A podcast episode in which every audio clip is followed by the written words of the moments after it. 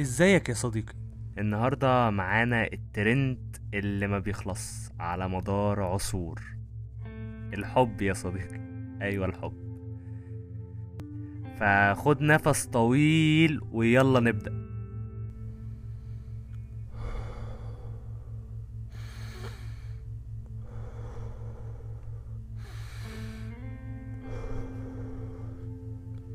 بص يا صديقي. قبل ما نبدأ في تحذير مهم جدا.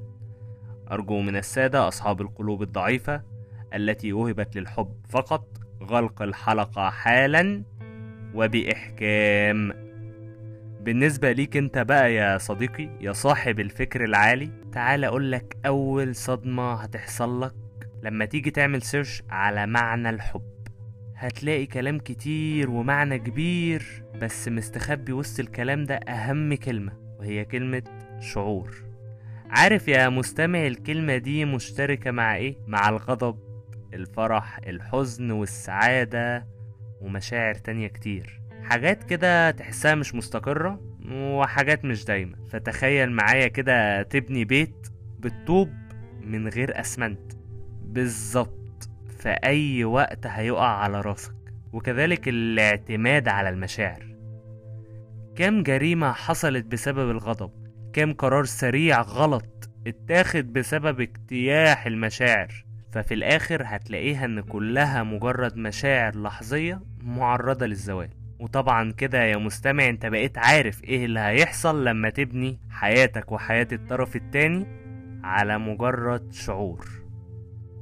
أنا عايزك تتخيل كده إنك تبني علاقة على هرمون الاكسيتوسين ونرجع تاني نمسك في موضوعنا قبل ما ندخل في حصة أحياء. بص يا صديقي هو الحب موجود لكن هو مجرد مكمل وليس أساس. ده الحب الحقيقي هو عاطفة زائد مسؤولية. بس تعالى كده نرجع تاني نشوف حصة الأحياء دي ممكن تفيدنا في إيه في الموضوع ده. عايز أقولك إن نفس الهرمون ده بيتفرز لما حد يقولك أنت قوي. وبيختفي لو انت ما حسيتش فعلا بالقوة دي. ما حسيتش بيها في فعل جيت تعمله اتخدعت. حد قالك كلمة حسسك بشعور بس انت فعليا لما جيت تجرب وتشوف هل الشعور ده مبني على أساس ولا لأ لقيت إن مفيش أساس. فين قوتي دي؟ فين نتيجتها؟ فين مفعولها؟ مفيش. فثقتك للأسف بتقل وبتحس بالضعف زيادة عن الأول. انت يمكن في الأول كنت حاسس إنك إنسان طبيعي مش حاسس بالقوة آه بس في نفس الوقت مش حاسس بكم الضعف اللي هتحس بيه بعد ما تمر بالمرحلة دي. يعني في الآخر أنت طلعت الخسران. نفس الوضع في الحب. اتقالت الكلمة وظهر الشعور بس مفيش أساس يسنده. فلما تيجي تبدأ الحب مش هتاخد بالك إن هو مبني على التعود. يعني حبيت الشخص أول ما شفته يعني من الآخر ما شفتش غير مزاياه بس لأن ده طبيعة البشر مش هيظهر الجانب السيء منه على طول بيحاول يظهر الجانب الإيجابي ومزاياه بس وإحنا دايما بنخدع بعض ونتخدع بده. طيب إذا لقيت إن الشعور ده متواجد ومستمر بعد ما بدأت تعرف بالتدريج أسوأ عيوبه وأدركت إنه مش كامل ومش أحسن حد في العالم زي ما أنت شفته في أول نظرة ليه. يبقى كده فعلا الأسس موجودة. ولا أنا اتضحك عليا؟ تعال نشوف. بس قبل ما نشوف تعالى اقولك الأسس دي بتعمل إيه. الأسس دي يا صديقي بتبقى هي محفز استمرار العلاقة ومحفز وجود الحب حتى بعد ضعف أو زوال المحفزات البصرية والسمعية. فبعد ما تمر بالمرحلة الكبيرة دي في حياتك بيجي وقت الاختيار وتحكيم العقل واستغلال النضج. وساعتها اوعى تقع في فخ مزاياه هتغنيني وتلهيني عن عيوبه لأن يا صديقي دوام الحال من المحال. لازم تتقبل عيوبه مش تتغاضى عنها. وتشوف هل عيوبه دي ممكن تدمر العلاقة أو تتسبب في فشلها ولا لأ. تشوف عيوبه دي هتجرح أسس المفروض إنها تفضل مكملة معاكم بعد عمر طويل زي الأخلاق الفكر.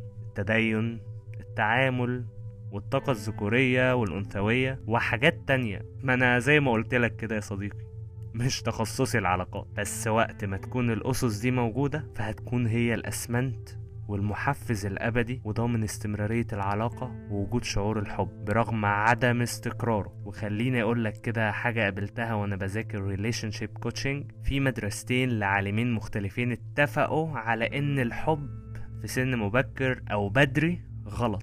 طب ليه؟ لأن الإنسان لما بيحب بدري بتتقفل عنده خلايا النقد والتفكير السليم. يعني مش هيبقى عندك القدرة على تحليل الشخصية اللي قدامك هتبقى مشوش. يعني من الآخر كفة قلبك أتقل من كفة عقلك. فيا صديقي طول ما أنت لسه صغير وعندك صحة طور من نفسك ادي لنفسك الاهتمام الكافي واوصل لمرحلة من مرحلة الكمال الذاتي والرضا. احتوي نفسك وكملها ما تخليهاش محتاجة لحد علشان هي محتاجاله علشان يكملها. لا خليها هي عايزة الشخص ده علشان يمشي معاها في طريقها. عشان ساعة ما تيجي تختار ما يبقاش المتحكم هو قلبك أو مشاعرك. بل المتحكم ساعتها هيكون عقلك ونضجك. وبس كده يا صديقي ونكون وصلنا دلوقتي لنهاية حلقة النهاردة. وانتظرني في الحلقة اللي جاية اللي هتكون نهاية سلسلة القنابل التلاتة. ودمت بسيط على طول يا مستمعي الجميل.